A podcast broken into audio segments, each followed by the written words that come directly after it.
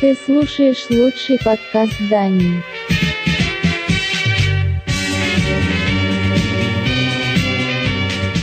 Музыкальная милиция.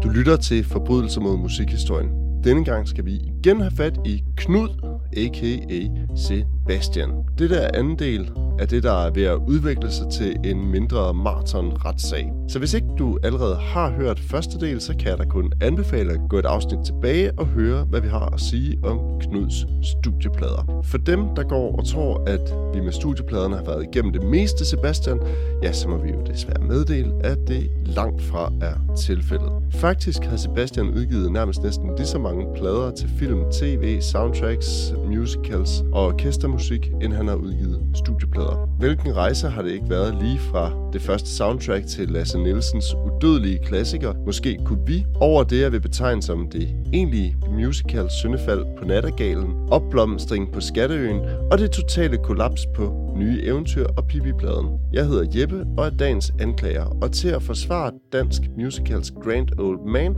har vi ingen ringer end Christoffer, der jo selv har gået på dramahold i Midt- og Vestjylland og har været på musik- og drama efterskole. Christoffer, musicals som genre må vel være noget, der sådan er lige right up your alley. Ja, altså man kan sige, egentlig ikke så meget, da jeg var barn. Jeg har altså selvfølgelig hørt Skatteøen-pladen, ligesom så mange andre. Øhm, ikke hos mine forældre, men med nogle af mine forældres venner, kan jeg huske, så fik man lov til at høre Ostesangen. Og det var ligesom, øh, Det var peaked. det var, det var, det var ligesom et peak. Jeg tror sådan musical inden for teater, jeg tror faktisk, jeg var så, min musik efter skole var så snobbet, at det ikke var noget, vi beskæftigede os med. Det var mere Dario Fo og den slags. Men jeg fik da en eller anden, et eller andet flip i mine sene teenageår, hvor jeg skulle ud og have alle de der Andrew Lloyd Webber musicals og høre dem, fordi de et eller andet sted, det der grænsefelt mellem, hvad der var rock og hvad der var opera og værk, det var, det var en, jeg synes var meget interessant. Så op mig alle, det ved jeg ikke, men altså, man kender jo efterhånden øh, rigtig mange af dem, og man, man kender genren. Hvad med dig? Mm, nej, og ja. Altså, det er jo ikke, fordi jeg ikke har hørt her, og, og ikke øh, sådan har hørt Jesus Christ Superstar. Jeg tror måske, Jesus Christ Superstars var noget, jeg sådan... Altså, nu er der jo ikke nogen hemmeligheder, da jeg var yngre, var jeg jo meget, meget stor de Purple-fan, så bare det, at Ian Gillan ligesom har sunget på en Jesus Christ Superstar-indspilning, ja. den originale. Ja. Man kan, man kan måske sige, især da du var yngre, var du de Purple-fan. Især da jeg var yngre, ja. og så tror jeg også måske sådan, at det ved jeg ikke, jeg, synes, jeg synes jo, genren et eller andet sted er jo interessant, det der med sådan at blande teater og musik og sådan noget, men, men jeg synes sgu altid, det bliver sådan lidt for, for agtigt på en eller anden måde. Så tror jeg mere, at jeg faktisk er til sådan lidt ældre musicals, hvis det endelig skulle være, eller sådan mere klassisk musical, sådan noget. Singing in the Rain.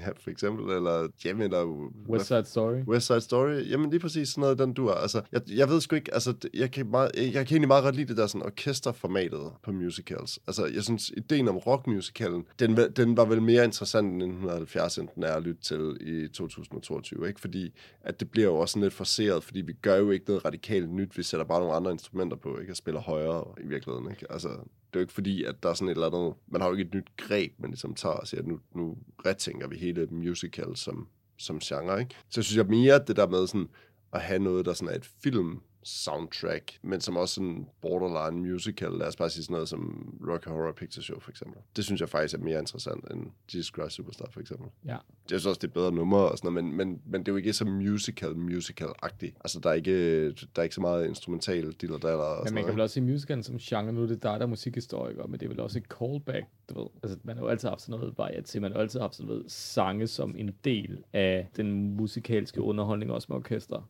Også den måde hele opera-genren er ændret sig på.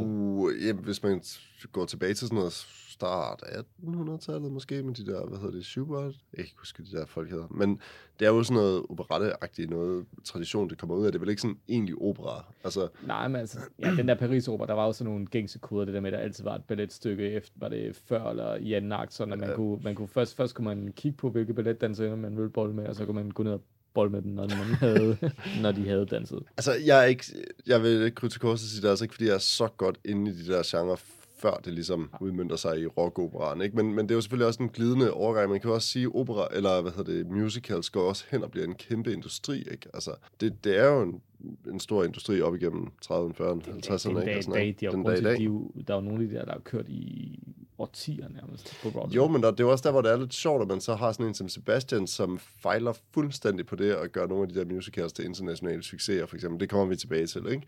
Altså, det, var, det handler jo også lidt om standarden, ikke? Og det handler også om, hvad er det, altså, hvad er egentlig grebet i det, man gør, ikke? Hvad, og er historien god, og er numrene gode? Altså, jeg tror måske, at numrene nogle gange måske er lidt sekundære i forhold til alt muligt andet, ikke? Det er jo lidt ligesom, hvis man ser, at, øh, hvad det David Nielsen, der på et eller andet tidspunkt har sagt det der med, sådan, at hvorfor var hans fodboldkarriere egentlig ikke større, end den var, fordi han havde talent til langt mere, end det han egentlig nåede, og hvor han har sådan en pointe med, at hvad det ofte handler det også om agenter. En fodboldspiller opnår aldrig mere, end hvor god vedkommendes agent er. Sådan er det. Og det er vel også nogle gange lidt det samme, der er tilfældet med, om en musical, som er lavet i Danmark, kunne breake på Broadway, for eksempel. Altså, det er selvfølgelig noget at sige, men måske i forhold til Sebastian, vi lige skal tegne et billede for, hvornår vi kommer ind. Ja, fordi det altså igen, sidste del 1 om Sebastian, der, der sprang vi jo nogle, kunne det jo godt se ud som om, at vi sprang nogle plader over. Og øh, det kan jo godt lyde lidt sådan, især når man hører pladerne, fordi at det ligger, de første par plader, der hvor vi kommer ind, det er i 1976 på pladen, måske kunne vi, som er et film-soundtrack til filmen af samme navn, instrueret af den legendariske danske filminstruktør Autør. autør, øh, nu bosat i Pattaya, Lasse Nielsen, eller i hvert fald i Thailand, ikke? Men jeg, jeg er ret sikker på, at det er på time, men det er jo Ja. på grund af, at han, har nogle problemer med noget øh, Det kan man, og sådan noget. ja, men det, det er Var, også, Varmen er rigtig god for ham. Den er meget, meget god, ja. Og så kan man også indspille film i Thailand, og jeg tror, at thailandske drengeskuespillere ikke er lige så dyre, som danske drengeskuespillere er med. Nej, og de har den der helt rigtig sådan muskuløse fremtoning, som Lasse Nielsen rigtig godt kan lide. Ja. Han er, han, han er sådan lidt en Peter Pan-type, siger han. Ja, Lasse Nielsen, Mm-hmm. han virker også som en Peter Pan-type, med meget fremskreden seksualitet dog. Har du nogensinde set, måske kunne vi? Jeg har ikke set nogen af de der Lasse Nielsen. Ej, for helvede, hvordan kan man gå igennem livet uden at have set, måske kunne vi? Jeg har set nogle af de der sådan, øh, kortfilm, han har liggende på YouTube. Ved du, hvad den handler om? Måske kunne vi. Ja. Øh, nej, fortæl mig det. Okay, den handler om øh, den her dreng på, ja, han er jo nok 15, kunne man godt se ud fra, øh, at han skulle tage chancen, fordi han er, mm. er 15, ikke? Øh, som bor med sin mor, mener jeg vist nok. Jeg tror, jeg så den, jeg var 16 eller sådan noget. Så bær lige over med mig, det kan være, at jeg har noget fakta, der er forkert. Som har, han har en rigtig god venner, han går i skole, og, og han går i skole og sådan noget, og de, de er sådan lidt nogle rødder. Det er sådan nogle, øh, du ved, så tager de ind i Nyhavn, og så ser de på, på sådan, øh, de prostituerede, der står og viser bryster op i, mm. øh, og sådan noget. Og så Men, drikker de men det er han ikke så meget til, fordi han... Nej, men det, der kommer nøgen scener i den her også. Øh, nogle, måske noget sådan noget bade- og omklædningsscener. I don't know, men i hvert fald, så handler det om det her, at øh, det, det er sådan et, øh, nogle rødder, og han prøver sådan at finde sin egen identitet, fordi han er jo teenager og sådan nogle ting. Og så sker der jo det, som der sker ved alle teenage-drenge, der de går ned, fordi at de skal ned og hæve nogle penge ned i banken, og så bliver banken røvet, og så bliver han taget som gissel sammen med en jævnaldrende pige, hvor de kører ud i et sommerhus, og så er der sådan et Stockholm-syndrom med, at de begynder faktisk sådan at godt kunne lide lidt de her, og så ender det med, at de flygter sammen, og så, så det er ligesom det der med, at han havde jo egentlig en kæreste derhjemme, men nu har han jo strandet med hende her pigen, hvor de flygter fra de her forbrydere ude i det her sommerhus, og så kan man jo godt lægge to og to sammen, ikke? Så vil han hellere bolle med hende, ikke? Er du helt sikker på, at han inderst inde Nej. ikke drømmer om Han vil hellere bolle med ham forbryderkongen. kys en voksen mand lige på munden? Jo, jo, jo. Det kunne godt være et tema også. Han skal bare tage chancen, når han er 15. Men det er sådan en grove træk, det den handler om. Og så den, jeg tror faktisk, hvis man så filmen udelukkende for sådan at se en, et billede af København af 1975, så tror jeg faktisk, den er meget fed. Ja. De rendte rundt i sådan nogle franglerjakker og trompetbukser og sådan nogle ting. Og sådan lidt nogle rødder. Ja. Men pladen, musikken, hvad siger vi, Christoffer? ja altså, den har jo lidt som, øh, som Gøjleren, som vi talte om i øh, episode 1, som jo kom året efter øh, den her, ikke? Øh, stort set samtidig, er det ikke det? Jeg, jeg er Jeg lidt tror, i tvivl om... Er fra 75 måske. Ja, og så det kan tror jeg, den er fra 76. Den har jo noget den samme sådan tightness og urgency i produktionen, synes jeg. Også sammenhold, der spiller med, ikke? Ja, Altså, den, øh, altså, jeg, jeg tror, der er sådan, jeg har sådan, det, det, det lyder godt, men jeg synes ikke, den er sådan, den er ikke next level. Jeg, jeg synes umiddelbart, den bærer meget præg af at være et soundtrack. Ja, og, det, øh, og man kunne sige, inden for det fungerer den så live. Fordi det er jo ikke en plade-plade. Altså, man vil jo aldrig sætte den her på. Og så, altså, det kan jo godt være, man gør det, men der er jo forsvindende få numre på i virkeligheden. Ikke? Og langt det meste af det er jo sådan noget øh, Niels Henriksen, der står og prøver at lege øh, et eller andet stil i dagen, guitar geni. Ikke? Altså, der, der er jo meget sådan noget, når man kalder et nummer strat nummer 161597. Er det så sådan en serienummer på en Stratocaster eller et eller andet? Altså, der, der er bare sådan nogle ting, hvor man er sådan, at, meh, okay. Ja. Facing, er det, er det sådan en effekt, eller er det sådan en seksuel stilling? Det, det, er ikke, det er ikke til at sige mere. Jeg, jeg tror, jeg tænker med den her plade, at den er jo nok svær at vurdere, uden at have set filmen. Men altså, du inviterer jo til en filmaften lige der. Ja, jamen det, det gør jeg jo nok. Øh, måske vi kan se nogle af Lasse Nielsens nyere film også. For eksempel The Story of Net, eller... Prøv at, jeg tror, man bliver flagt, hvis du søger på det. Altså, jeg tror simpelthen ikke, det kommer igennem øh, censuren. Altså, Eller hvad den hedder. du skal ind på The Dark Web, for du kan se det der smus. The Birthday. Det vil, det vil udmærke Se- Sebastian selv har udtalt sig om den her plade. Hvad siger han? Altså, den har jo affødt et af hans absolut største hits. Ja, jamen han, han siger, at titelnummeret står stærkt. Han synes, den er klart bedre end Gøjleren, fordi at øh, 3-4 sange lykkedes. Ja, men altså, jeg vil også sige 3-4 sange, og det er ikke også cirka det, der sådan er lyrik på, på den her. Resten ikke sådan noget Og, øh, dillerdaller. og præcis. Altså, jeg, jeg vil sige, den er, det er et meget, meget tidstypisk album. Jeg tror ikke, der er nogen, der går hen og siger, skal vi ikke sætte med, måske kunne vi soundtracket på. Jeg tror, de siger, kan vi høre, måske kunne vi nummeret. Ja, yeah, men der er det også, måske har man vel også sådan en eller anden, at den er svær at placere for folk, der ikke sådan er inde i Sebastian, inde i Sebastian, der kunne det godt være sådan en live ting. At det er sådan, at man ved bare, at den er jo med på, altså, alle liveblad og hver eneste gang, han spillede den, så den her sang med, ikke? Så det er jo også lidt ejendomligt, at han har sådan et had mod Øber og Bøv sangen for eksempel, at han bliver ved med at spille, måske kunne vi, ikke? Altså, hvor det er sådan, at hvorfor fanden spiller du ikke bare Øber og Bøv sangen? Så hvis det er det, folk gerne vil have, altså sådan, come on, så, altså... Nå, lad det nu ligge. Jeg synes, vi skal haste videre, så vi ikke øh, fortaber os i, i nogle plader, hvor der jo faktisk ikke er så mange sådan sange sange på. Ikke? Altså, så bevæger vi os op øh, et par år frem i tiden til øh, det næste, som jo et eller andet sted, jeg vil godt sige, man, man kan godt pejle de to plader en lille smule sammen, ikke? fordi det lyder meget ens, så det er samme sådan opdrag, og man kan også sige, at filmen omfavner nogle af de samme. Ja, men måske med nogle lidt andre fortegn. Det er måske mere sådan øh, pind mod pind foretegn. Ja, Om ikke andet, så tror jeg da, at den plade, om ikke andet, har betydet meget for mange homoseksuelle jeg drenge. kan sige, co- coveret er jo øh, Lasse Nielsen Classic, en dreng i bar overkrop. Nu siger jeg bare lige noget. Er du sikker på, at Lasse Nielsen har instrueret den? Ja, det har han, der har han, ikke? Gå ind på IMDb. Den er instrueret af Lasse Nielsen og Ernst Johansen. Som jo også var en værre grisebasse. Var han det? Jeg tror, de, jeg Ja. tror Ernst, Ernst Johansen tog pigerne, og så Lasse Nielsen, han... Øh, Han snakker med drengene.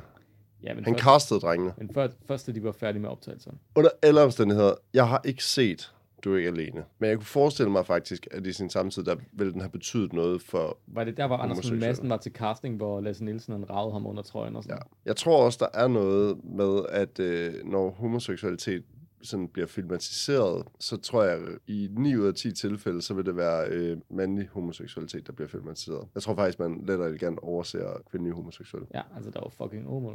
Jo, jo, den er fra Norge og fra Sverige. Sverige, så. Men jo, altså, men det, det er sjældent, det sker, ikke? Men selvfølgelig så tror jeg også måske, at Lasse, han, Han har haft et meget stærkt tema, der handler om, øh, kan man sige, det der er en, øh, en grundsætning, en af de store fortællinger af vores vestlige kultur, nemlig øh, hvordan man som dreng kan have et brændende, brændende ønske om at kysse en voksen mand. lige med på bunden. Men jeg vil sige, altså, coverartet til Du er ikke alene, ikke? Det er stærkt. Ja, det er også, det som jeg sagde, det er Lasse Nielsen Classic. Men er han 15, ham der, altså...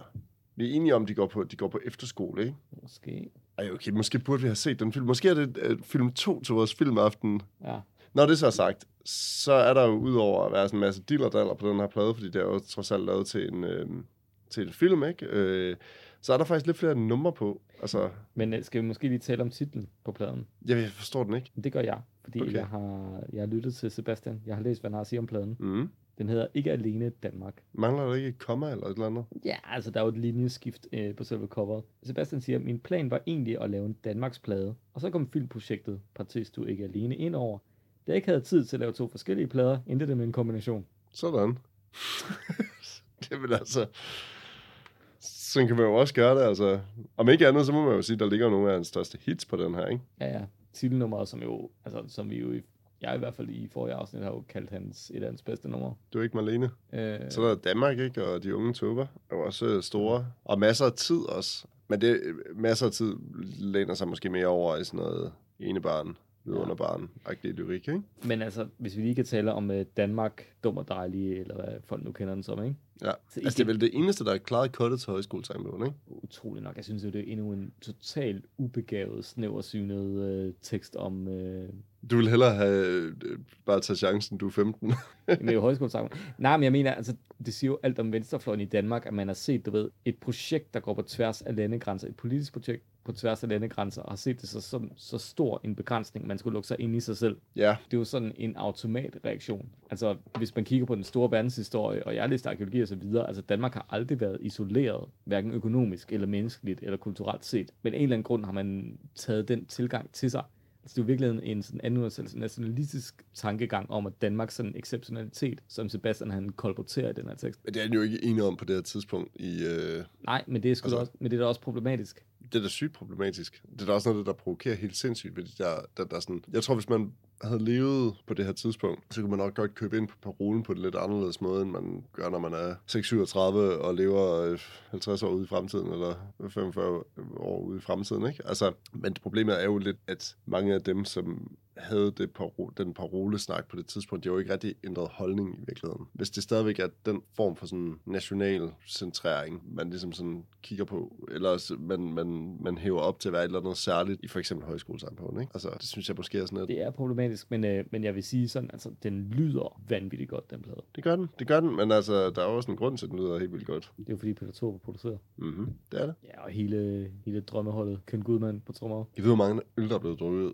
for at have indspillet sådan en plade. Hvad har ølbudgettet været på? Altså, om ikke andet, så synes jeg faktisk, at det er en ret fed plade. Ja, der er Og der har det- en historie om Ken Gudman, hvor han havde brækket sig af en indspilning. Ja, altså det, det er også øh, i den famøse bog, som jeg har refereret til flere gange, øh, hvad hedder det, Flemming Rasmussens biografi om øh, Sweet Silence-studiet, hvor at han har den her historie om øh, Kent, som er inde og spille trommer, og de indspiller sådan noget live i studiet, så det er alle musikerne inde i studiet sammen, og de spiller, og han sidder ude i kontrolrummet. Det lyder sgu meget fedt, og det er bare sådan, ja, fedt nok, man, det er take, og så kommer Kent ud, og så er han sådan, han vil gerne have noget at tage op med, fordi han er altså, han er altså kommet til at kaste op bag trommerne, mens han har spillet, og du, du kan høre det på indspilningen. Han har bare, han har bare ørlet, mens han har spillet, og altså bare sådan, holdt beatet, og så lige, og så, altså mens han spillet videre, og ikke sådan stoppet eller noget, som bare sådan, Altså, hvis YouTube havde eksisteret dengang, mand.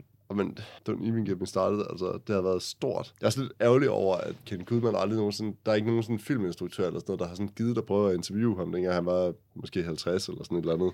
Det har været alle tider. Det, det er jo sådan en, der vinder priser på en festival, den der. Altså, jeg tænker sådan noget Ken Goodman reality, lidt ligesom The Osbournes eller sådan eller andet. Ved man, hvad det er for et nummer? Nej, det melder historien ikke en ting om. Det kan være, at man kan lytte sig frem til det. Du, du, du, du, Lidt ligesom den der King Diamond, det der King Diamond nummer, hvor, eller ikke, også i Osborne nummer, King Diamond kommer Ja. og siger. Hej, nogle søm. Ja, så kan I selv finde ud af, hvad det er for et nummer. Ja, Jeg vil jo sige, at nu, nu var vi var lidt uenige om tiderne skifter, om den skulle ligge i den her pøl af plader, eller om den skulle ligge i, i din pøl. Nu har vi været inde omkring tidens skifter, så det vil sige, at vi hopper jo lidt frem i tiden, hvor jeg vil sige, at jeg synes, at det egentlige syndefald, det kommer nu. Jeg synes, det er her, hvor, det, hvor filmen knækker for Sebastian i forhold til, hvordan man skal arbejde med musik. Det er Nattergalen, vi snakker om. Og det er jo en plade, hvor han går i samarbejde med Teater Rimfaxe. Jeg aner ikke, hvad det er for et teater. Det lyder meget hippieagtigt, hvis jeg skal være helt ærlig. Det har det nok også været, kunne man forestille sig. Sådan som jeg har forstået det, så er Rimfaxe sådan lidt sådan noget halvamatørteater-agtigt noget, Ja. som så skal lave den her opsætning af Nattergalen. Og de mangler noget musik. Og Sebastian kommer ind over og skriver al musik til det her. ja. Og jeg tror, problemet er ikke så meget, når Sebastian er inde og lave numre som Nattergalen. Jeg synes ikke, det er et specielt godt nummer, Nattergalen som sådan, men...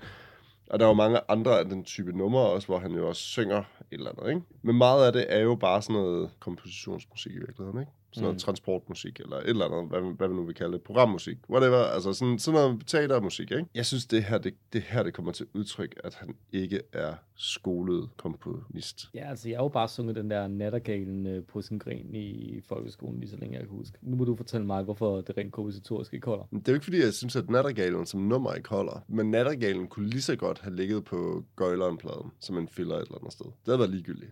Det har vi, ikke, vi har ikke løftet øjenbryn, hvis den har været der. Så, så er det bare været sådan, at, Nå, okay, så er det bare måske nogle andre musikere, der har spillet med, den har været knap så teateragtig at lytte på, fordi der har været Ken Guldbar, eller så siddet og, og høvlet trommer, ikke? Altså, det er sådan, det, det, det, tror jeg simpelthen ikke, vi havde, fordi det lyder bare som et Sebastian-nummer, så, så er det måske mere sådan sammenhængen i det her, som, som gør, at det er anderledes, ikke? Kender du det der billede af, øh, prøv lige at tegne et billede, ikke?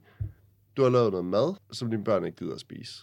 Det er en ting. Mm. Noget andet er så, når du får besøg af, af nogle venner dagen efter, og dine børn, som med stolthed i stemmen forklarer om, hvad det var for noget mad, man fik dagen før, og forklarer, at det kan jeg ikke lide. Hvor man sådan tænker, det, det er faktisk ikke noget at være stolt af, det der. Det er sådan, en, det er sådan lidt... Øh, det, det er faktisk lidt, sådan lidt flat, og altså, det er der ikke noget sådan at blære sig med, at man ikke kunne lide det her, det mad. Altså, hvad, hvad er det for noget? Altså, og jeg har det lidt på samme måde med Sebastian nogle gange, når det der med, du behøver ikke et talesæt, at du ikke kan noget, vel? Altså, det er ikke flot, at du ikke kan noget. Du kan også bare fucking tage dig sammen og gå hen og lære det. Det er jo ikke særlig svært. Altså, det, det, det er jo ikke sådan, du er ikke ordblind eller sådan Altså, og, og det der med sådan at kunne sådan helt basic kompositorisk virkemidler og øh, orkestrering. Sæt dig nu ind i det. Det kræver ikke specielt meget. Du kan læse dig op til meget af det her. Det, er- det, er, ikke, altså, det er ikke fordi, det er sådan, vi sender ikke en raket til månen eller sådan noget. Vi snakker om, hvilke værdi har to violiner over for en brat, eller altså sådan, det, det, det er på den måde, vi snakker ikke. Vi snakker om, at hvis du gerne vil have ting til at lyde på en bestemt måde, så er det ret vigtigt, hvordan du lægger øh, stemmeføringen. Og det er det, jeg synes, der går galt her at der er nogle ting, hvor man bare sådan tænker, "Jamen, jeg synes, ikke, jeg synes faktisk ikke, det klinger særlig godt, det der. Og det, det virker jo sådan lidt uh, DIY-agtigt. Jeg kan godt skrive orkestermusik. Nu gør jeg det lige. Og så, og så spørger man ikke nogen, der faktisk ved, hvordan er, man gør det her. Men man gør det bare.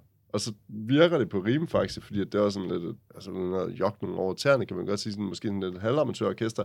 Men det her, det bliver noget, der virkelig kommer til at bide ham i halen Nå, senere nå, hen, ikke? hvor han men- får lov til at arbejde med store, rigtige gjorde, hvis de orkestre. gjorde det i 1980, han var stadig været på toppen af sin karriere, ikke? Altså, han kunne have skrevet, du ved, skrevet det endnu mere på bagsiden af en serviet. Det havde stadig solgt billetter, at Sebastian lavede musikken til det, og det har været deres play fra starten. Det kan godt være, at de har været hippier, men de har ikke været idioter. Enig. Og, og jeg vil også sige, at det der med at være stolt af øh, og, og fremhæve øh, egne sådan, øh, mangel, manglende egenskaber, ikke?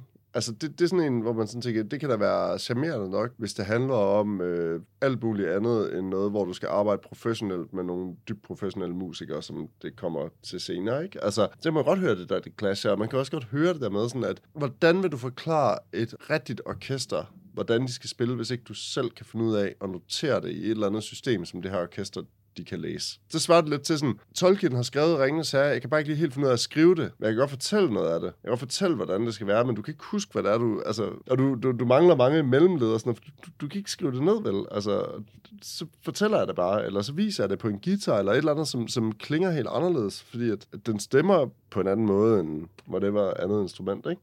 Og jeg mener bare, det, det er fandme et minimum at kunne det der, hvis man gerne vil det. Altså, det handler ikke om DIY-tilgang og sådan noget, det handler bare om at være doven, altså. Men det var han, Sebastian.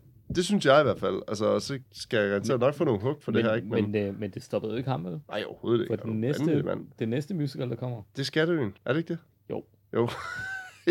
ja, sorry, men det var fordi, der er, jeg vil ikke sige, der, der er rod i, øh, i diskografien. Vi, vi er bare sådan lidt, vi famler bare lidt, fordi den er ret svær at finde rundt i. Det har været en kæmpe opgave. Men altså, Skatteøen øh, udkommer i 1986. Man kan sige, det er jo, der er jo både en pladeindspilning, og så er der en forestilling med musik. Og de to ting, de er ikke nødvendigvis det samme. Nej, vi forholder os til pladen. Ja. Men pladen er jo stadigvæk indspillet på baggrund af det forlæg, der var for teaterets ønske om at lave en musical over Skatteøen. Ikke? Ja. Det var jo Preben Harris, der iværksatte det projekt. Og hvis man ikke ved, hvem det er, så det er ham, der spiller en meget pædofil, eller øh, undskyld, er meget øh, øh, sådan homoseksuel mand, som inviterer... Øh, Det, det, du er i din verden, der er pædofil og homoseksuel det samme. Det er sådan lidt en old school tilgang til det. Han er i hvert fald en øh, meget homoseksuel mand, som inviterer øh, Andreas V. Bertelsen op på suppe i første afsnit af Taxa. Ja. Det er det første afsnit. Og så gør han det igen i sidste afsnit. Det er lidt sjovt. Så Ja. der er også ham, der spiller faren i juletestamentet. Spoiler alert. Ja. Det var først Martin Brygman, men så hiver han jo masken af, og så er det Preben Harris. Ja. Inden bagved, ikke? Juletestamentet var min uh, onkel jo er ghost-sanger på rigtig mange af sangene, fordi Tim Letterman ikke uh, kunne synge. Man kan mærke, at der er nogle ting, der konflikter. Altså, at Sebastian virker som et menneske, som konflikter med mange mennesker, ikke? Og det er jo blandt andet, når Sebastian udtaler sådan noget med, at Preben Harris ikke helt forstod sådan arbejdsgangen, når man skriver musik på den der måde. Fordi man skal have minimum en måned til at skrive hvert nummer. Så det vil sige, hvis du iværksætter et øh, projekt om at skrive en musical, og så går der altså øh, næsten to år eller sådan noget, før du er færdig. Fordi at så er der alle fillers og alt muligt andet, og du skal have råmaterialer, dit og der, ikke? Men at han ligesom får, får, sådan, øh, får lidt sådan pistolen for panden og siger, du bliver nødt til at være færdig, fordi vi har en opsætning, der skal, den kører, altså, og der er funding og alt muligt andet, ikke? Øh, så derfor bliver han jo også færdig med Skatteøen, og de får den indspillet som plade med, kan man godt sige, sådan et superstar-hold af både Ja, ja, ja, musikere det er jo- og det er jo- solister, ikke? Det er jo Michael Falk og Bamse og... Steffen Brandt, og de har, hvad hedder det, Søgren på violin, og de har Søs Finger med, de har Lis Sørensen med, de har Peter Thorup synger et nummer. Øh, så det er jo ikke fordi, altså den her plade, den, det er jo virkelig i midt 80'erne toppen af toppen, der spiller med her, og det er også noget med, at det er ikke sådan, der, der er meget udskiftning på musikerposten, fordi altså, det, det handler om, hvad det er for et nummer, og så hvad det er for nogle musikere, man ligesom matcher op med det og sådan noget, ikke? Så listen med, hvem der er med ind over den her plade, er alen lang, ikke? Og det er jo også en enormt flot udgivelse faktisk i det der fold-out cover og sådan noget. Den, ja. den er meget flot. Og hvis jeg skal være helt ærlig, så vil jeg faktisk også måske rangliste den her plade som en af de allerbedste Sebastian-plader. Ja, om det havde jeg haft den med i min liste, så havde den også været op over, tror jeg. Altså, det, jeg synes sgu, den holder. Der, der er nogle... Altså, selvfølgelig bliver man frygtelig irriteret på ostesangen, ikke? Altså, og, men igen, det er jo også sådan noget, at det her er en børneplade, og det er ikke en børneplade. Hvordan skal vi egentlig lytte til det her, ikke? Altså, er det måske lige præcis i det her tilfælde meget charmerende, at den er somewhere in between, ikke? Altså, så vil jeg fremhæve, at jeg synes, at Jim synger pissegodt. Den der drenge sopran, ikke? Altså, den rammer, den, den er lige Hvad er det egentlig ham? Jeg ved det ikke. Men han lyder som sådan en eller anden, du ved, sådan noget Sankt Anne i drengekor Ja. vokal, ikke? Det var heldigt, at Lasse Nielsen ikke fik uh, fingrene i ham. Hvorfor instruerede Lasse Nielsen ikke den der?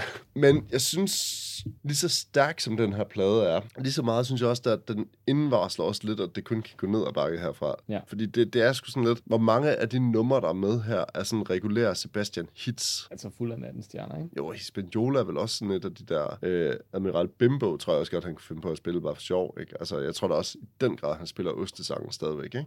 Ja, ja.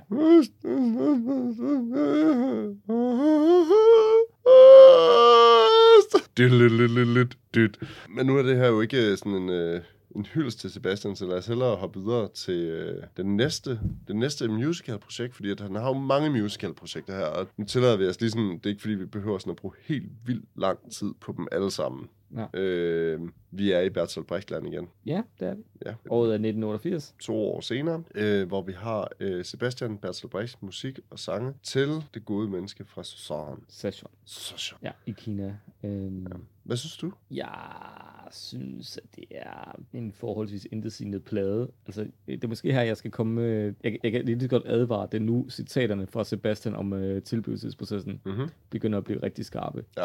Ambition med den her plade, ifølge Sebastian, var, citat, at løse en opgave for DR. Det kan man jo også sige, at han gjorde ikke. De fik noget, men jeg, altså, jeg ved ikke, var det ikke sådan en plade, som måske havde været bedre tjent med, ikke sådan at blive udgivet som plade, men bare være Jo, og det altså, her projekt. Altså, Sebastian siger selv, øh, når han skulle vurdere den i 2007, at der er numre, som tydeligvis er præget af for hurtige løsninger. Sangene fungerer generelt set ikke specielt godt. Og det kan man så parre op imod den der DR-udsendelse med Carsten Holm, hvor hende der Marianne Mortensen fremhæver den som en af de mest fantastiske plader, der nogensinde er lavet, og så smukt, og det ene og det andet. Sebastian selv, Not so much. Altså, jeg ved, det, du ved, det, det er jo ikke, fordi vi lytter til de her plader mega mange gange, før vi sådan, altså, men vi lytter til dem, ikke? Altså, og det er altså en søndag glemt plade, det der. Der er jo ikke ting, der sådan bider sig fast på det her, vel? Men har han så også stillet et krav om, at man skulle bruge en måned per sang dedikeret til kun at lave det der? ja, det er den der med generalerne og kanonerne og sådan noget. Altså på den anden side, så kan man jo sige, at al, al teksten var vel sådan set skrevet for ham, ikke? Øh, Музыкальная милиция. Nå, videre til, øh, hvad jeg tror. Nu skal jeg ikke tage ord i munden på det, men jeg tror, du ser det som et højdepunkt i Sebastians øh, musikalske karriere. Et eventyr. Man kan sige, det er jo første gang, at vi møder Sebastian og øh, H.C. Andersen i en køn sådan, øh, sammenflætning her. Det her, det er noget af det mest gyselige, jeg nogensinde har lyttet til, tror jeg. Det er frygteligt, det her. Det er virkelig, virkelig hårdt at komme igennem. Og jeg forstår, altså det er jo ham, det er jo Sebastian, der skriver en ballet over H.C. Andersens eventyr og liv, ikke? Ja, Er det ikke, at, er jeg sådan helt off på den? i hvert fald noget med noget eventyr. Og det Men jeg er ikke sikker på, at det måske er ballet i virkeligheden. der, der står her, at Sebastian siger, at øh, ambitionen var at lave musik til en helaftensballet på det kongelige teater, som skulle vise sig okay. aldrig, aldrig at blive til noget. Ja, Det er sådan, det er så.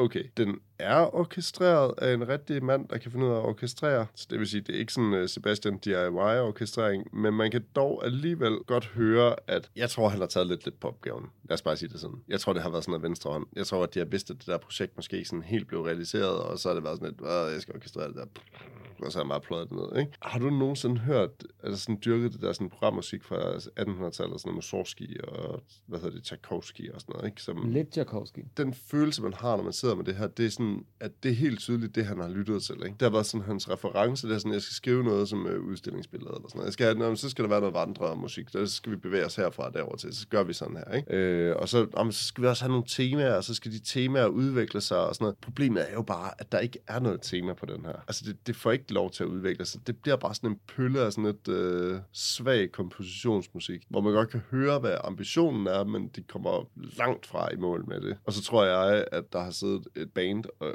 og lavet det her, som har kigget på det og bare tænkt, det her det er noget lort. Jeg, jeg, jeg gider ikke. Altså, nå, men okay, du får penge for det, men okay, fint nok, så sidder jeg og spiller, men hvornår er der frokost, ikke? Og så Gud hjælpe om der ikke er to plader, altså. Ja, ja. Der er meget musik, ikke? Altså, det er sådan, hvor man tænker sådan, fuck mand, det, altså, jeg kan bare ikke forstå prioriteten, når man vælger at arbejde på sådan noget der, sådan et projekt. Ja, men hvad tror du, Sebastian selv synes? Jeg tror ikke, jeg kan lide det. Han siger i 2007, det var meget ambitiøst, og det er på CD lykkedes langt hen ad vejen. Damn.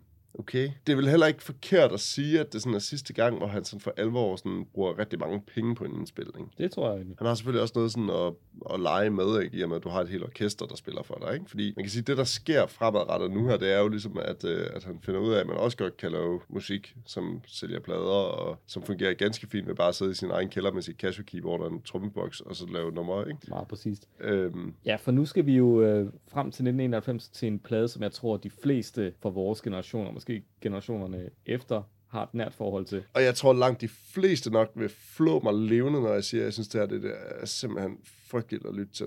Ronja Røverdatter. Altså et af, at jeg ikke særlig godt kan lide Astrid Lindgren, noget andet er så Hvorfor, hvordan kan det være, at du ikke kan lide Astrid Lindgren? Jeg synes, at Astrid Lindgren har en weird måde at skrive børnebøger på. Jeg synes, hun fremhæver nogle weird ting i sine børnebøger. Jeg synes, Pippi er weird at have som en held, for eksempel. Jeg ser overhovedet ikke Pippi, Pippi som en hippie. Pippi som en held. Jeg ser hende som en forsømt barn, der bor inde ved siden af i et eller andet øh, en forladt bygning, ikke? og hendes far er fuldstændig Det er fordi, du er bange for en, for en stærk kvinde. Det er fordi, du er. Overhovedet ikke. Annika er en stærk kvinde. Annika tør at krydse grænsen ind til Pippis land, øh, men hun beholder stadigvæk sin position i samfundet. Altså, jeg synes, at forholdet mellem Emil og Alfred er mere problematisk.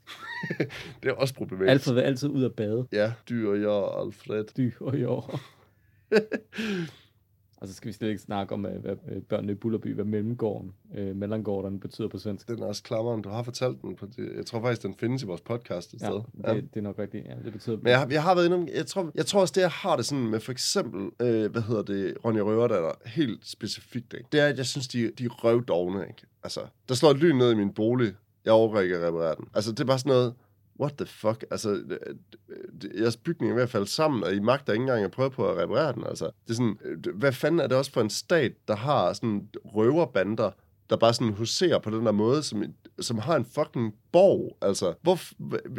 Sverige, de er fucked up. Altså, de, de, det vil jo ikke... Og så pludselig er det med, at de aldrig rigtig røver noget, ikke? Så røver de fodens mænd. Hvad fanden har de... Altså, I har brug for mad, I har brug for våben, I har brug for penge, I har brug for krudt og ammunition og alt muligt. Og så røver I fodens mænd, der kommer efter. Altså, ja, det giver ingen mening. Altså, Altså, da jeg gik i skole, der fik jeg at vide fra det er sådan noget, hvor jeg gik i skole hen, men altså min, min lærer i folkeskolen sagde jo, at Ronja Røver, der i virkeligheden handler om, du ved, et forlisforhold mellem far og datter. At det ej, blev... nu læser du for meget ind i det, altså. Nej, det gør du nok ikke, men... nej, men, nej, men jeg, jeg tror sgu, det er rigtigt nok, fordi at det, det blev læst som sådan en positiv forsoningsfortælling, men i virkeligheden handler det jo om, hvordan du ved, at du ved, et meget tæt forhold i virkeligheden bliver ødelagt.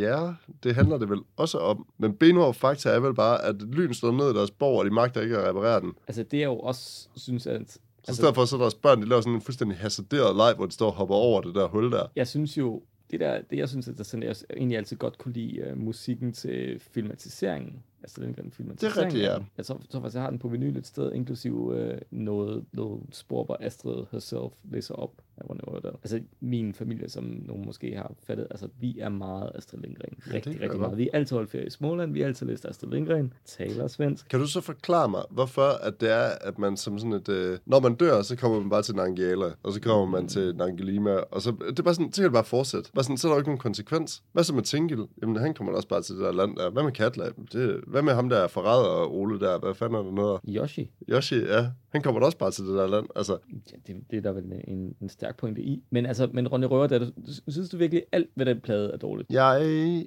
synes, Ulvesang holder. Ja. Og jeg synes, at Monesangen ville holde, hvis det var, at man havde castet en pige, der kunne synge. Det, må, det er måske rigtigt. Jeg mener bare, jeg forstår ikke, hvordan kan man have castet øh, ham, der synger Jim på Skatteøen. Bare fuldstændig spot on Jim, ikke? Er, der- er der sådan, det, jeg forestiller mig som, som en, en dreng på en 11-12 år, som, som tager ud på det her eventyr, og han har stadigvæk den der sådan barnlige nysgerrighed øh, og, og sin sopran. Øh, Efter og ønsket om at kysse en voksen lige midt på munden. og så, så kaster man øh, Ronja og, og Birk, hvor at Birk kan mere sådan noget råbesynger et eller andet, ikke? hvor man bare sådan tænker, at du har hele fucking sangen Anna i drengekor til din rådighed. Du kan bare gå ud og kaste en eller anden, der kan... Hej, hej, Lucas Graham. Ja.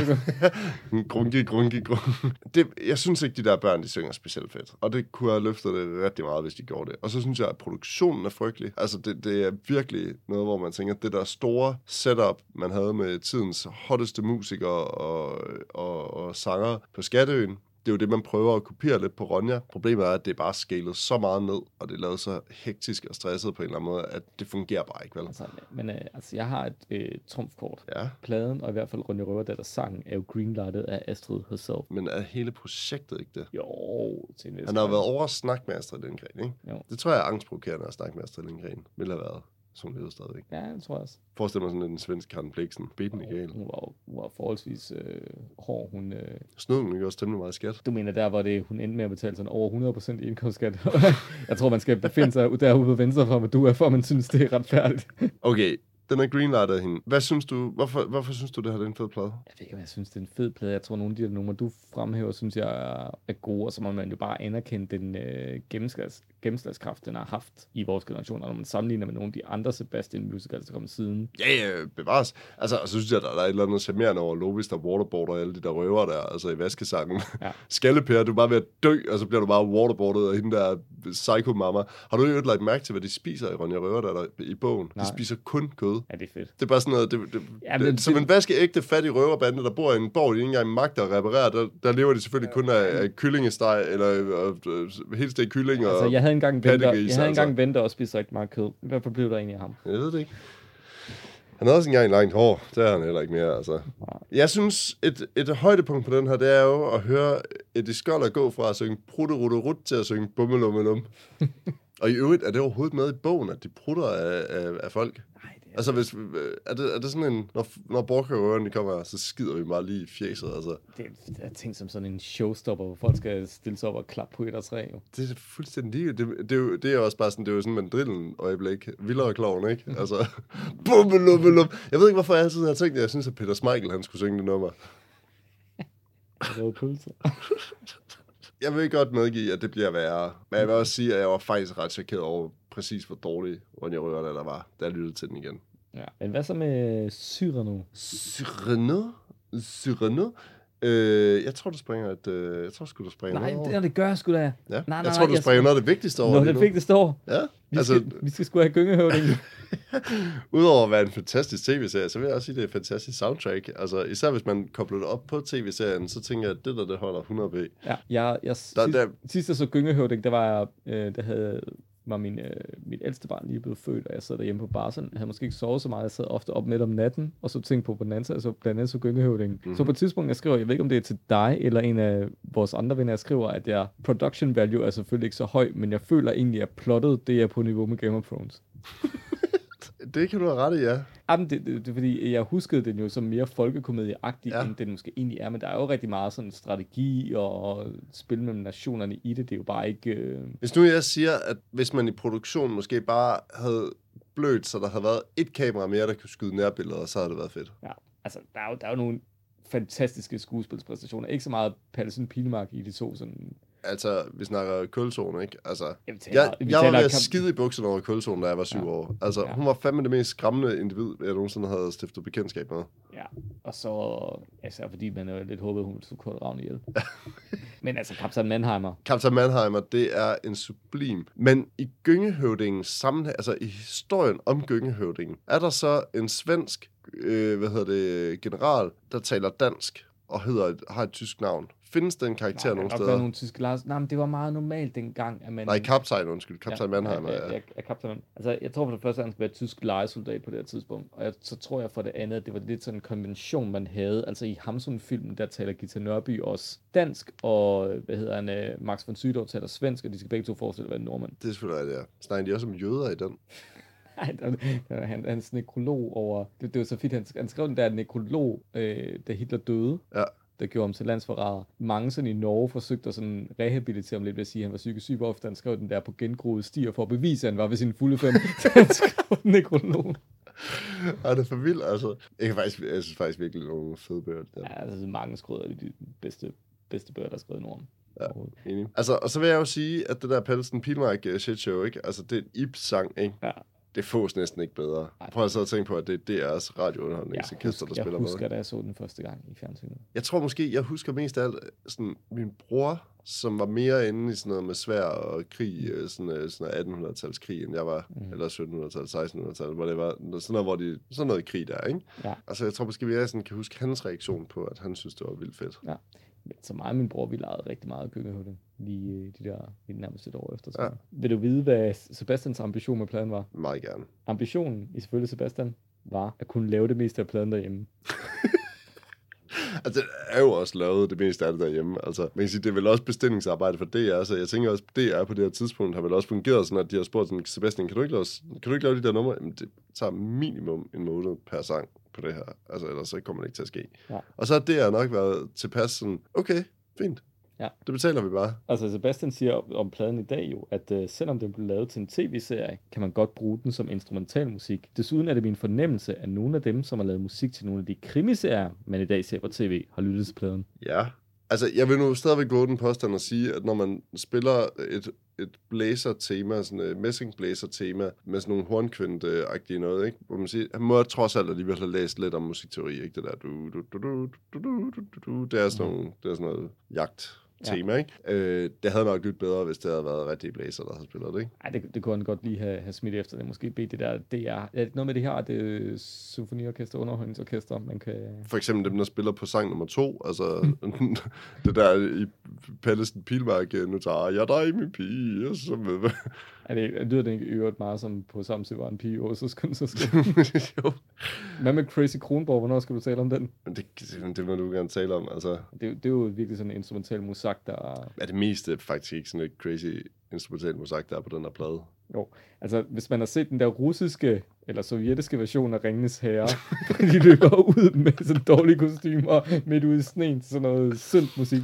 Det er Ja. egentlig meget sådan følelsen af gyngehøvdingen. Det er det faktisk. Og det er Ja. live-rollespil, vi begge to deltog i 2001 engang. Fuld, det, det er, prøv at høre, det der, det er spot on. Det er live-rollespil. Det er sådan noget 1600-tals live-rollespil. Altså, det, det, er, det er meget godt set, Christoffer. Jeg synes jo, at den sovjetiske Gandalf er længder bedre end øh, Peter Jacksons. Altså, jeg synes langt det meste af den der er bedre, end, men det er også fordi, jeg ikke særlig godt kan lide øh, Tolkien-universet. Ja, jeg sgu heller ikke, altså. Jeg ved ikke, Jeg synes bare, der er lavet så meget ny fantasy, som er mega fedt. Jeg kan ikke helt forstå, hvorfor man sådan... Du er med til Rødsten serien, en øh, Tolkien. altså Rødsten, det, altså, man kan sige, der sker jo ikke noget i Ringens Herre, som der ikke også sker i Rasmus Klump, vel? De starter, mm. og så tager de ud i verden, og så kommer de hjem igen og spiser pandekager. Ja, bortset fra, at øh, po- pointen i Tolkien er vel, at deres lille øh, mikrokosmos er ødelagt, når de kommer tilbage. Det kan da også godt nogle gange være, hvis uh, Klump, hvor hun er ude og gå, eller et eller andet, der så ikke er pandekager, når de kommer hjem. læst Alexander Bands øh, Rasmus Klump parodi.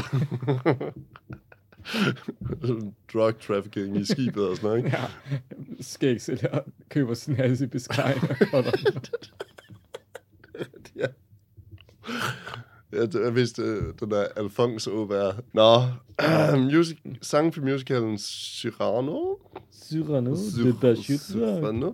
Det er vel også en af dem, som bliver fremhævet som sådan en masterpiece, ikke? Jo, men jeg er ikke sikker på, at det er på grund af musikken. Er det, står det ikke den der Tom Bille-biografi, der var, gik sådan en mindspil mellem øh, Flemming Enevold, der jo også medvirker i Gyngehøvdingen, Ja. og Sebastian om hvem der var den store stjerne, hvor Jo. Flemming Enevold sådan var hen og sige, jamen, skal vi spørge publikum, hvorfor kommer I ind til forestillingen? Er det for at se mig, eller er det for at høre Sebastian sang? Ja. Og de fleste sagde, for at se Flemming Enevold. Det kan sgu godt være, det er det, der, er, det, det, der sådan har været, men altså, det er vel ikke her, det sådan kuldsejler med Gladsaxe Teater og, og Sebastian. Det er vel først senere, ikke? Altså, det er vel her, hvor det sådan piker næsten, ikke? Jo jo, Altså, det er vel også her på det her tidspunkt, Gladsaxe Teater som, som teater også er sådan et af de der sådan en magtfaktor i dansk teater. jo klart, det er, det er absolut peak, det her. Det er også et flot område, det ligger i derude.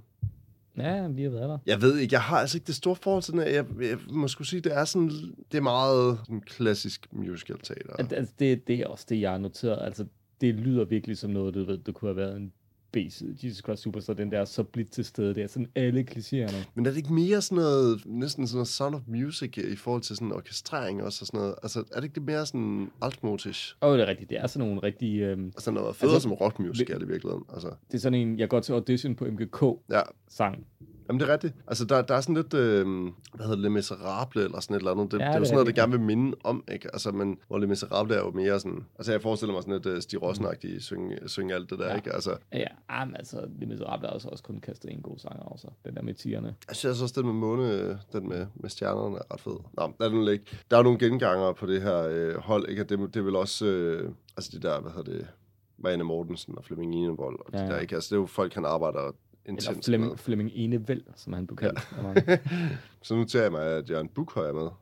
Det må være en af hans sidste år, ikke? Det må det næsten være. Jeg tror, han sagde, det må du ikke Knud. Musikalne militia. Nu vil jeg godt ærligt tilstå, at vi er kommet til et sted i øh, Sebastians biografi, hvor at ting for mit vedkommende, hvis ikke det allerede har været en lille smule blurret sammen med, med hvad hedder det, øh, det gode menneske fra Susanne og øh, sang for musicalen Cyrano, øh, som, som jeg ærligt må tilstå, er lidt svært sådan at holde tungen lige i munden på, ikke? Og så hele det der mastodont af et eventyr, som også er rigtig, rigtig svært sådan at der sker enormt meget på de der plader, som er sådan, der, der kunne være mange potentielle nedslagspunkter, men nu vælger vi lige at gå lidt let hen over det, Mm. fordi der er også mange andre ting, vi skulle snakke om, ikke? Nu begynder det for alvor at blive sådan lidt svært for mig at holde tungen lige i munden med det her. Han udgiver Aladdin Ja. sammen med Moon Jam. Morten Kærså, ja. Ja, men Morten Kærså i den her sammenhæng var jo med i bandet i 80'erne også, ikke? Jo. Så der er jo ligesom en ring, der bliver sluttet her. Eller er det her Sebastian-musik, spillet af Moon Jam, opsat på Gladsaxe Teater? Mm, Eller ja. hvordan fanden hænger det ja, her jeg sammen? ved ikke, altså Sebastian siger, øh, ambitionen var pladen, det var ikke min ambition alene, da det blev mit og Morten Kærsås projekt, og hans vurdering af den i dag er, at øh, der var for lidt tid til at lave pladen, og jeg holder ikke meget af den. Og jeg holder godt nok heller ikke af den, hvis jeg skal være helt ærlig. Altså, jeg synes virkelig ikke, den er særlig god. Til gengæld så vil jeg sige, at jeg synes altid, at når danske øh, sangskrivere omfavner etniske temaer, så synes jeg altid, det bliver sådan lidt... Øh, lidt ligesom da vi snakker om The Mad Arab i øh, vores Merciful Fate-afsnit, ikke? Det er det. Det kommer alt sammen til at lyde lidt sådan der, men på den anden side er det fordi, de gerne vil malke sådan Aladdin-succesen fra Disney på det her tidspunkt. Nå, det kan godt være. Eller hvorfor er det, man tager det her op? Fordi de kunne måske også bare have søgt rettighederne til sådan at lave sådan Aladdin, Aladdin. Altså, Ej, den tror jeg, der var nogen, der havde sikret godt og grundigt, det lavede filmen. Det er vel også sådan en af de der sådan store musical-succeser nu, ikke? Aladdin. jo, det må det næsten være, ikke? Disney's Aladdin. Jeg tror, Fredericia Teater har kørt den i Danmark. Altså, mit 8-årige jeg holdt jo voldsomt meget Moon James øh, Safari-sang. Jeg tror, den hedder Sarai. Sarai. Den, den, den, den, Safari Sarai. den, den, Hedder den det? Ja, Den er ikke så... jeg tror, den hedder Sarai. Jeg tror, det er den, der er kendt som øh, erotisk aften, hvor det lugter lidt af brudt ind i stuen. sang. så er der fandme... Hedder så den er ikke så, Hedder den Sarai? Er virkelig så langt så er der fandme lørdag aften. Finder vi den gode rødvin, smider en sukkerknald i, sætter vi Sarai på anlægget. Du, du, du, du, du, du, du. Under alle omstændigheder, det er jo heller ikke en plade, der sådan, man bider voldsomt meget mærke i. Så sker der jo det, at øh, han, øh, han er jo ikke færdig med hos Andersen. Ej, det... det bliver man jo aldrig, altså. Øh, så han har jo simpelthen øh, lavet musik til en hos Andersen musical. Ja. Eller musical løn. Ja. Og igen, ja, det, der er jo nogle af de her ting, som begynder at blive sådan en lille smule. At det her sidste gang, han arbejder sammen med Gladsaxe Teater, er det her, hvor at det går galt. Mm, Ja, den næste, der kommer efter det, det er PBA. Og den tror jeg altså ikke. Nej, det kan, det kan godt give mening. Men var det her hos Andersen året 1996? Ej, det, Nej, det er først den- senere, Det var 2005 eller sådan noget, ikke? Jo. Hvorfor? Okay, så de har bare lavet hos Andersen.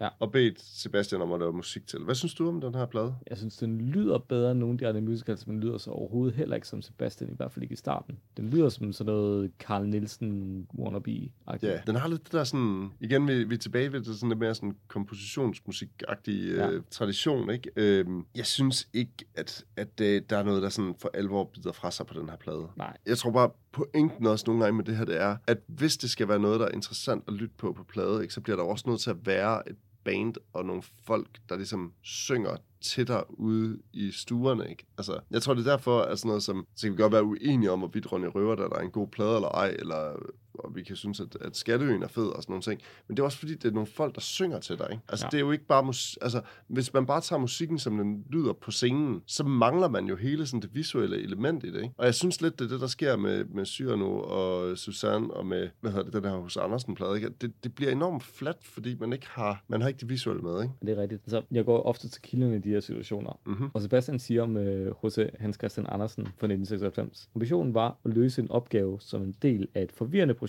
hvor jeg ikke vidste, hvad det endte med.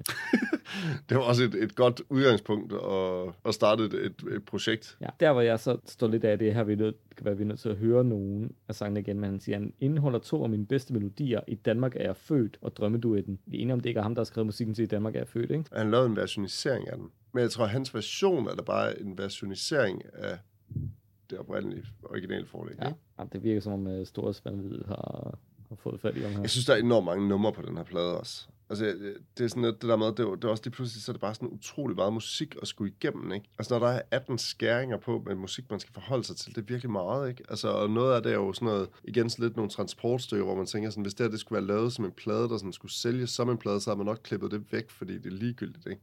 Mm. Altså, så, så kunne man have solgt den på nogle numre, ikke? Eller nogle sange. Jeg synes ikke, vi skal tage slanghallen på hos Andersen, for jeg synes, det er meget, meget sjovere at snakke om Pipi-pladen. Ja, Må jeg godt sige noget? Jeg synes måske lidt, det er et lavpunkt. jeg, jeg ved godt, jeg skal forsvare det, men jeg er tilbøjelig til at give det ret. Jeg synes godt nok, det er magert, det her. Altså, og den, hvis man kunne finde negative ting på Skatteøen, ikke, som bliver sådan øh, forstærket på Ronja Røverdatter, så er det i fuld flor på den her plade, ting, der irriterer mig ved Sebastians måde at lave musik på, og den måde, han kaster på. Ikke? Hvad er det hende der, Ulrike, nej, hvad fanden hedder hun? Øh, Marvitt øh, Ulrike Holm. Ja, Ulrike Holm, der, der er pipi, ikke? Altså, hvad er det, en kvinde langt op i 40'erne, eller sådan noget, der, der, der skal være pipi, ikke? Altså, og så har han selvfølgelig selv taget den der med, at han, at han åbenbart har sådan en eller anden tendens til altid, altid selv at vælge de der sådan lidt uh, off-karakterer, så han er en af politibetjentene selv, ikke? Og den Ja. anden er Steffen Brandt, som er, skal være sådan en totalt dusk Silkeborg-betjent, ikke? Altså, det, det er kraftedeme med langt. Ja, Altså, det, kling og klang. Øhm, men det stopper jo ikke der. Altså, Sebastian han har ikke bare skrevet musikken, han har også skrevet manuskriptet og instrueret. jamen, hvad fanden sker der? Altså, det, men det er bare sådan et eller andet, Altså, sådan, hvad, hvad fanden er det for teater, mig alene der, vide bedst. der tager risikoen på det?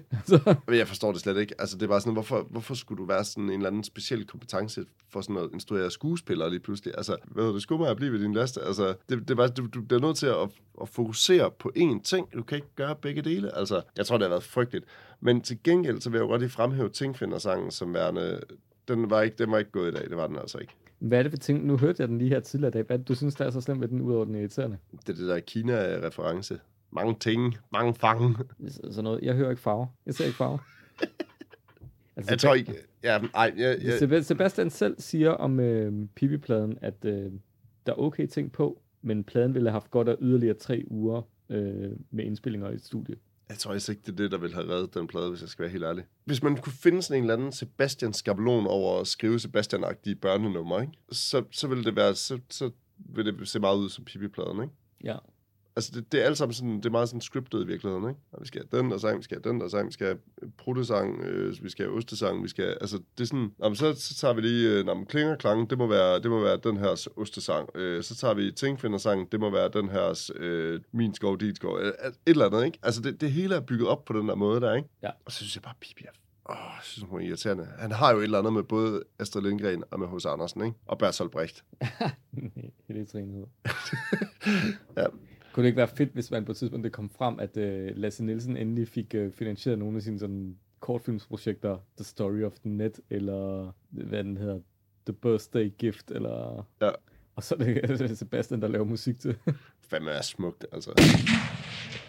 Vi øh, skynder os videre. fordi Vi kan godt mærke, at det her det er, det er en pine, som ingen Så ende vi vil skal ikke tage. tale om den nye, den nye syre nu. Øh, Jeg, har ikke noget at sige til den. Det er fint. Nej, altså men jeg tænker, jeg synes, det er vildt ærgerligt, at jeg ikke kan finde jernbyrd nogen steder. Altså jeg forstår simpelthen ikke, hvordan en plade bare ikke eksisterer. Altså øh, man kan jo se, at den er der, og man kan også se, hvad der er for en tracklist og sådan noget. Og der står inde på Discogs, at det er en dobbelt CD, men noget promo eller andet. Så det betyder nok, at den ikke er udgivet sådan er rigtigt. Nej. Det er lidt ærgerligt, den havde, jeg, den havde jeg glædet mig til. Så laver han jo Hotja fra Pjort. Han laver klokkeren for Notre i 2002. Åh oh, gud fader. Den har jeg intet at sige til, for den har jeg vidderligt faktisk ikke hørt. Det vidste jeg ikke, han havde. My bad.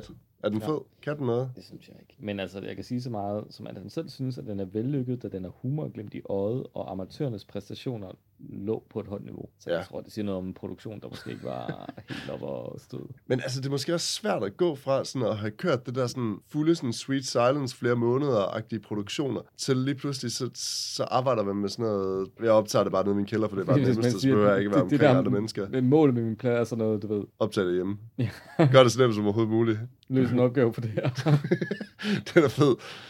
Man kan sige meget om Hodja fra Pjort, ikke? hvis vi er nået dertil. At jeg har tabt totalt tråden på, hvor vi er henne i det her. Jamen, vi er på Jeff og Pjort. Okay, fra 2014. Han får jo ligesom nogle kapaciteter med igen her, som han ikke har haft med i lang tid. Peter Thorup. Ikke Peter Thorup, han, jeg tror, han var et longer om på det tidspunkt, men han har jo Michael Falk, og Mortensen og Lis Sørensen og sådan nogle der, ikke? Hvad fanden så, at man ikke har Ejbø med på et nummer også. Det virker helt vildt, ikke? Noget, jeg virkelig har lagt mærke til, eller sådan blevet mærke i her, den sang, som Paul Dissing synger, brummesangen. Prøv, hvis, hvis der er nogen, der sådan har mulighed, prøv lige at lytte til den måde, den vokal der, den er helt fucked up. Altså, det lyder så mærkeligt, og det lyder overhovedet ikke som Paul Dissing, eller så gør det på sådan en eller anden helt weird måde, men det var det er faktisk det eneste, jeg har taget med fra den her, det er brummesangen. Det er vildt, at den, altså det, det giver ingen mening, den er, øh, den er med her. Men ellers så har han jo det gamle hold, af Jens Sivertsen er med, ikke? Morten Kjærså, øh, på, og så Jens Rusted på bas og sådan noget, ikke? Så, så han er jo samlet det gamle hold her, ikke? Og man kan nok også godt mærke en lille smule på production value her, at der har været flere penge til at sætte det her op, end der har været i lang tid i hans... Mm i Sebastian-univers på, på musical-fronten, ikke? Niels Henriksen skyder nogle soloer af os og sådan noget. Og nu ved jeg simpelthen ikke, er vi ved at være ved vej i senden, Ja. simpelthen? Jeg tror, det er nu, han øh, hopper tilbage på, øh, på, hvad hedder det, studiealbumspor, som man jo kan lytte til i øh, første del, eller hvor mange dele det nu bliver til, når vi har fået redigeret det. Hold nu kæft, altså.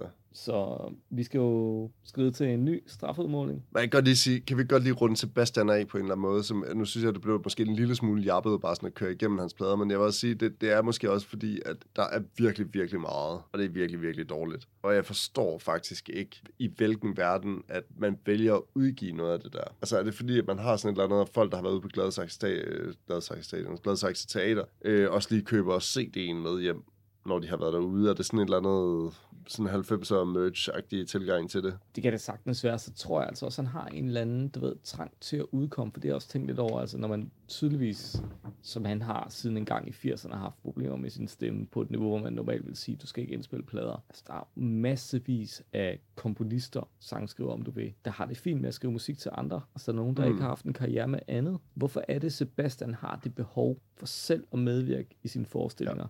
Selv at have bærende roller, udgive soloplader stadigvæk, når han har det netværk, han har inden for musikbranchen. Altså, der, der, han, er, der han er sådan lidt splittet mellem, synes jeg, sin narcissisme og sin, sin kompositoriske trang. Jeg, jeg føler ikke helt, du kan have begge dele. Altså, der er jo ingen sådan af de store kommunist, komponister, der har tænkt, det er vigtigt for verden, at... Øh, nu er det heller ikke altid teknisk muligt, men altså man, man siger jo ikke, at det her det er en god indspilning af, af Wagner, fordi det er en original indspilning, Mm. mm. eller det er en god indspilning af Rachmaninoff, fordi det er sådan en tidlig original indspilning, hvor det faktisk er ham, der spiller. Det er jo musikken, der er vigtig, men for Sebastian er det som om, det også er, du ved, Sebastians aftryk, der er vigtigt. Ja, men jeg, jeg, jeg giver dig meget ret, og jeg synes også, der er nogle ting i det der med, at hvis man har hele diskussionen om, hvad er værket? Er det, når orkestret spiller det? Er det indspilning?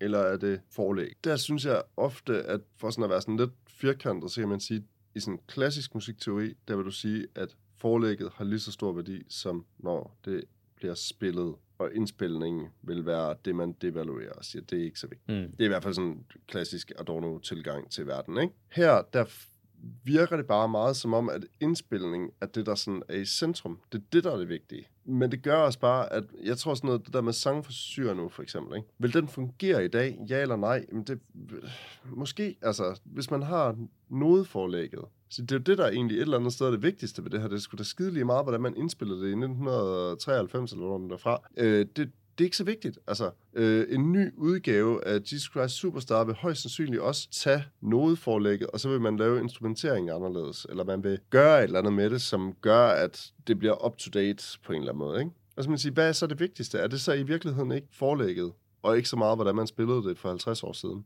Og jeg tror, noget af det, det, det clasher rigtig meget med Sebastians måde at tænke musik på, fordi det ofte ikke er det, der er i centrum. Altså, jeg tror ikke... Prøv at tage et eventyr, for eksempel, og så sige, hvad er... Nu, nu genopsætter vi det. Det vil man jo aldrig nogensinde gøre, vel? Altså, fordi det, at det er så bundet op af en eller anden indspilling, at det er det, der har været det vigtige. Det er at Ja. få det her orkester ind og indspille det, så har vi det på plade, ikke? Hvor en klassisk komponist vil sige, jeg er da skidelig glad med at få et, et orkester ind og indspille. Det gør jo ikke noget, jeg har jo forlægget. Det er jo lige her. Det er rigtigt. Så det der med sådan at acceptere, at ting godt kan være forgængelige, det, det, er sådan, det tror jeg ikke, at det ligger til Sebastian. Altså, hvis jeg afslutningsvis skal sige noget om Sebastian igen, så tror jeg, det vil være, hvis vi sætter ham op mod en anden sådan 70'er-ikon, 80'er-ikon, C.V. Jørgensen. Jeg ved ikke, om man kan sige, at C.V. Jørgensen sådan, og måske lidt rent kvalitativt ligger over Sebastian, men han har i hvert fald formået én ting, at begrænse sit udkomme på en måde, så han forbliver mytisk og mystisk. Det er det. Sebastian har spyttet så meget ud, at de højdepunkter, der er, de bliver vandet ud af den syndflod af ligegyldige udgivelser, der er. Helt vildt, ja. Og det gør jo, at han er, han er også svært tilgængelig for nye lyttere. Måske er det derfor, han har udgivet et hav af opsamlinger. Fordi det er det, han er blevet. Han er endegyldigt blevet en opsamlingskunstner. Ja, og man kan også sige, at det der med at udgive rigtig meget, er der jo rigtig... Altså, bare tænk, jeg havde håbet sådan på, at der var guldkorn imellem det her, ikke? Det synes jeg bare ikke, der er. Altså, det, det vi snakker jo om, det er jo, det er jo kilometervis af musik, hvor man tænker, det er ligegyldigt, det er ligegyldigt, det er ligegyldigt, det er ligegyldigt. Kompos, altså sådan, det, det er sådan klassisk, øh, eller mere sådan klassisk orienteret musical repertoire, er bare ligegyldigt. Jeg synes ikke, det, det fænger, og når han så bryder ind i det der sådan klassiske Sebastian-univers, så bliver det bare ret ofte sådan lidt latrinært børneagtige melodier, ikke? Altså, det er sådan det andet mode, han er gået i, og det er ligesom de to ting, han gør fra 1990 og frem til nu, ikke? Jeg vil dog, hvis man er tilbage i 70'erne, godt fremhæve en anden komponist, eller en anden sangskriver, øh, Krog Jacobsen, som jo også, altså man kan sige, Sebi Jørgensen, Krog Jacobsen og Sebastian er vel de tre, der sådan har skrevet decideret soundtrack-musik til ungdomsfilm fra 70'erne, ikke? Ja. Og øh, jeg synes faktisk, at T.V. Jørgensen kommer ganske fornuftigt om det på og Charlie. Jeg synes meget, at Charlie er meget fedt, at, hvad hedder det, øh,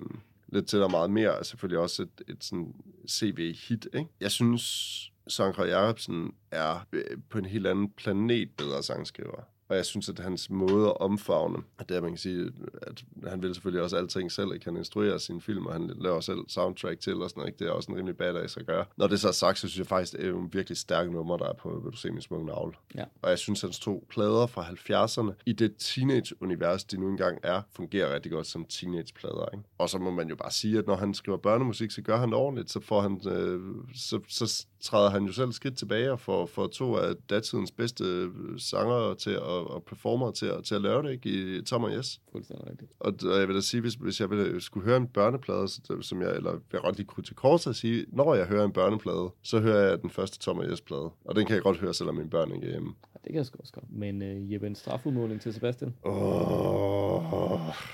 Jeg synes faktisk, at vi skal tilbage til, til, til Arnested. Vi skal tilbage til kilden, ikke? Og så skulle han få lov til at lave ny musik til Jesus Christ Superstar. Lidt som med den der Bertolt Brecht-plade, ikke? Hvor han også laver ny musik til egentlig ganske udmærket musik, så, eller til, til tekster, som egentlig har et udmærket forlæg, ikke? Så skulle den sættes op med en hel perlerække af nutidens hotteste musikere og skuespillere. Jeg har også lidt et forslag, Ja. og det, det er op til diskussion. Jeg synes, at bandet, der skulle indspille Sebastians nye Jesus Christ Superstar, det skulle være Minds of 99. Og så synes jeg, at Niels Brandt skulle være den danske udgave af Ian Gillan som Jesus. Ja. Så har jeg jo så selvfølgelig, hvem skal ellers være med? Jeg har, jeg har nogle forslag. Mm. Jeg synes, at uh, Maria Magdalene, det skulle enten være Mø eller Jada. Så kunne vi have Pontius Pilatus, det kunne være Guff. Judas kunne være Jens Dage. Det er et godt forslag. Ja, og så skulle Simon selvfølgelig øh, spille sig Simon Kvam, ikke? Det er klart. Ja, det er klart. Så ved jeg ikke helt, hvad det så levner af plads til. Måske hvis der er sådan en, en rolle til sådan en spedalsk eller et eller andet, så kunne det være Sebastian. Ja, det er et godt forslag. Min straf er meget mere lavpraktisk og egoistisk, kan man sige. Jeg synes, Sebastian skal tvinges til at gå ind og rydde op i sin diskografi i Spotify. det er, ligger hult og og det er pisse irriterende. Ting står ikke kronologisk, og der er sådan dobbelt det ene og det andet. Ligesom at der er et billede, af, der hvor der skulle have været et billede af Bertolt Brecht, der er et billede af en, en, en fedland Sebastian, i, der ikke er photoshoppet nogen som helst steder. Ja, præcis. Det vil være, det vil være min straf og sådan en rigtig, rigtig god straf. Og meget bra, brugbar straf også, i hvert fald når man laver et program som det her. Vi er meget glade for, at I har lyttet med til Forbrydelser mod musikhistorien, og vi er øh, også meget glade for at være tilbage igen på banen, og vi lover, at der nok snart skal komme nogle, øh, måske ikke lige så monumentale øh, lange øh, podcast, men øh, vi lover at tage fat i nogle flere bands øh, snarest muligt, og så høres vi ved i din podcast afspiller.